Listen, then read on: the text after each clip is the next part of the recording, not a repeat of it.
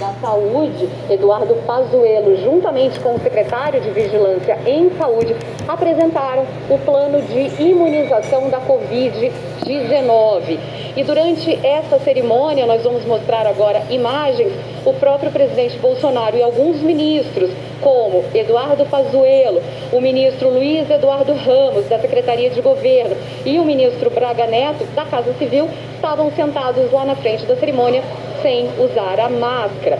O plano divulgado hoje, ele é o mesmo plano que já foi divulgado no fim de semana, mas ele trouxe algumas alterações.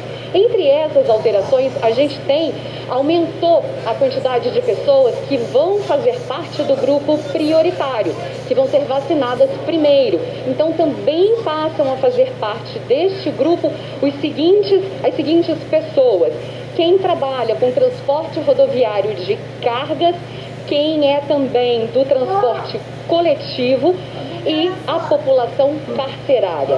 Essa cerimônia foi uma cerimônia rápida, durou cerca de 30, 40 minutos, teve discurso e depois dessa cerimônia houve uma entrevista coletiva com o ministro da Saúde, Eduardo Pazuello, e alguns secretários. E durante essa entrevista coletiva, o ministro disse o seguinte, que se tudo der certo, se os estudos das vacinas forem, forem concluídos com êxito e houver o pedido de registro, pensando tudo positivamente, já dá para começar a vacinar em fevereiro. E essa semana também está prevista a edição de uma MP que vai liberar 20 bilhões de reais para a compra das vacinas.